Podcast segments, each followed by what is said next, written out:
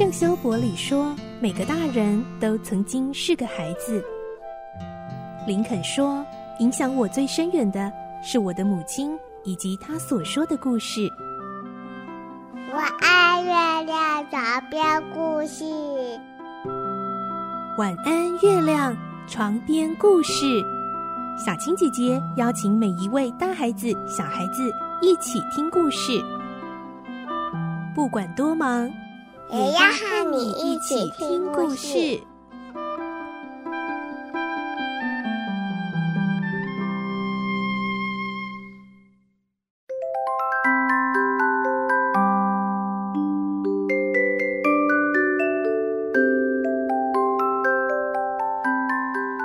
和我们一起听故事，我是小青姐姐。我们要继续来听《清秀佳人》第十集的故事。今天我们会听到马修和马瑞拉他们有一个邻居，还记得吗？就是瑞秋夫人。她非常的爱好管闲事，所以她上次知道这对老兄妹要领养小男孩的事情之后呢，大表关心，也大为吃惊。而现在来的竟然是个小女孩，更让她充满好奇心，一定要来一探究竟喽。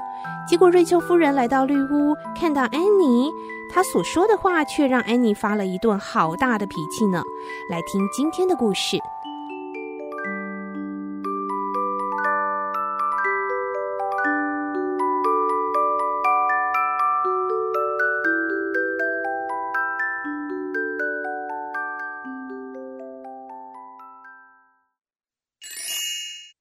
清秀佳人》第十集。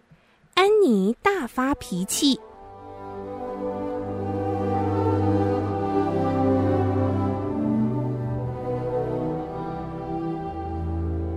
安妮问马瑞拉：“马瑞拉，你觉得我在这里会不会有非常要好的朋友呢？”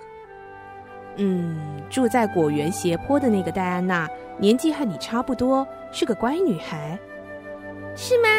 戴安娜长得怎么样啊？头发是红色的吗？希望不是。我一个人有红头发就够糟了，可不希望好朋友又是一头红发。戴安娜长得非常漂亮，眼睛是黑色的，一头乌黑的秀发，玫瑰色的双颊。更难能可贵的是啊，她聪明又懂事。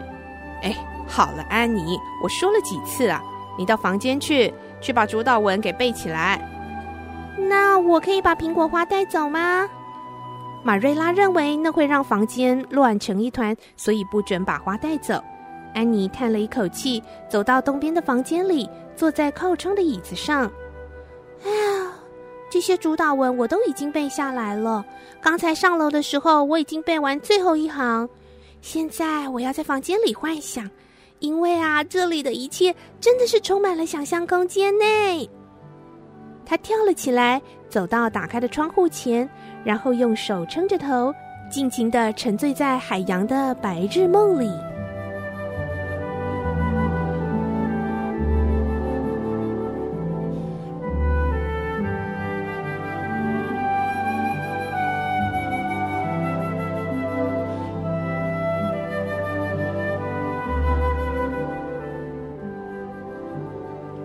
就这样，安妮在绿屋展开新生活。两个星期的时光中，她认识了这里的每棵树。她发现苹果园下面有一条小路，一直蜿蜒到森林里。她也和下面洼地的泉水成了好朋友。泉水又深又清澈，冰凉的像雪一样。旁边还有平滑的红色砂岩，周围生长着棕榈似的巨型羊齿植物。再往前一点，是一座木桥，横跨在河面上。安妮蹦蹦跳跳地走过小桥，再深入一点是悠远深邃的森林，一片茂密蓊郁的棕树和真棕树，看不到任何的阳光。非常精巧别致的金钟花遍地的开放，而蜘蛛网都像银色的纺线结在棕树的树枝上，好像非常友善的在和他说哈喽呢。每次结束半小时的探险，安妮就会滔滔不绝叙述自己的新发现。通常马修不会说任何的话，但是带着微笑。马瑞拉也会任由他自己不断的讲。不过一旦发觉自己好像表现的太有兴趣的时候，他又会很奇怪的叫安妮不要再说了。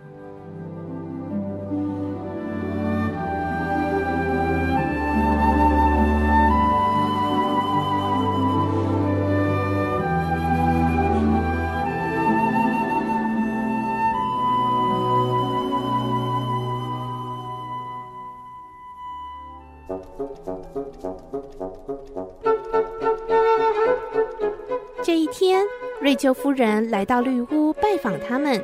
安妮正在果园外游玩。安妮跑着回来，发现屋里来了一位陌生访客，非常困惑。因为那时候她穿着孤儿院的破旧衣服，双腿细细长长，满脸雀斑，没戴帽子的头发被风吹得乱七八糟，颜色显得更红了。瑞秋夫人看了以后，拉高嗓门说：“哎呦，我敢保证啊！”他们一定不是因为你的长相才选上你的。我说马瑞拉，她实在瘦得跟皮包骨一样，难看死了。哎，孩子，你过来让我瞧仔细。哟，怎么会长这么多的雀斑呢？哎，这头发，哎呀，红得跟红萝卜一样呢。安妮向前走了几步，站到瑞秋夫人面前，她的脸气得涨红，嘴唇发抖。瘦小的身体也不断地颤抖，他开始用力踏着地板，哽咽地说：“我讨厌你，讨厌你，讨厌你！你竟敢说我瘦得像皮包骨，很难看！你竟敢说我满脸雀斑，头发红得像红萝卜！你，你这个粗鲁、没礼貌、没教养的女人！”马瑞拉听了，非常吃惊地大叫：“安妮！”你在干什么？但是安妮仍然无所畏惧，头抬得高高的，眼睛瞪得大大的，双手紧握，热烘烘的怒气不断地从身上冒出来。安妮激动地说：“如果别人这么说你，你有什么感觉呢？如果别人又说你是又肥又笨的女人，一点想象力都没有，你会怎么样呢？我才不管会不会伤害到你。”事实上，我真希望能伤害到你。即使是汤马斯先生喝醉后所说的醉话，也没有你说的难听。我永远不会原谅你，永远不会。瑞秋夫人吓傻了，她没想到这个小女孩脾气这么坏。马瑞拉试图稳住自己的情绪，她命令安妮马上回房间。安妮大哭，冲出大厅，像阵旋风似的爬上了楼梯，回到了房间。哼哼哼，我讨厌你！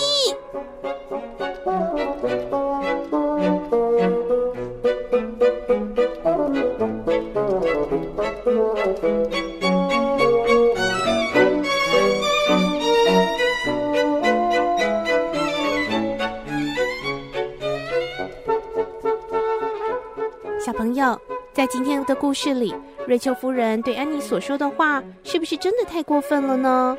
他这样当着安妮的面批评她，而且所批评的都是安妮最在意、最自卑的地方，也难怪安妮会大发脾气了。不过小青姐姐还是想说，即使呢，瑞秋夫人所说的话再难听，刚刚安妮所回的话也实在是很不得体。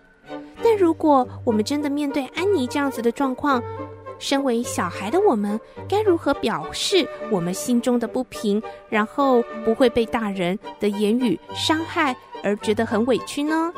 小青姐姐觉得，如果你当下觉得很委屈，想生气、想哭都没有关系，但是呢，你可以赶快把爸爸妈妈拉到一边，然后告诉爸爸妈妈你心中的委屈和愤怒，而不是呢，像安妮刚刚这样直接一咕噜的就当着。瑞秋夫人等于是他们家来拜访的客人的面哦，然后就发了一顿好大的脾气，这样真的会让马瑞拉，也就是他的这个新的领养的父母，觉得非常的为难哦。不过呢，要做到这一点，其实真的很不容易。而安妮呢，她从小并没有在健全的家庭长大，对她来说是更加的挑战。不过，我们也会在之后的故事渐渐的看到，安妮渐渐的变得个性圆熟、个性懂事，越来越能够体贴人，越来越能够成为一个帮助别人，然后有同理心的小女孩哦。好，今天的故事就先说到这边，明天晚上我们再继续来听清秀佳人的故事喽。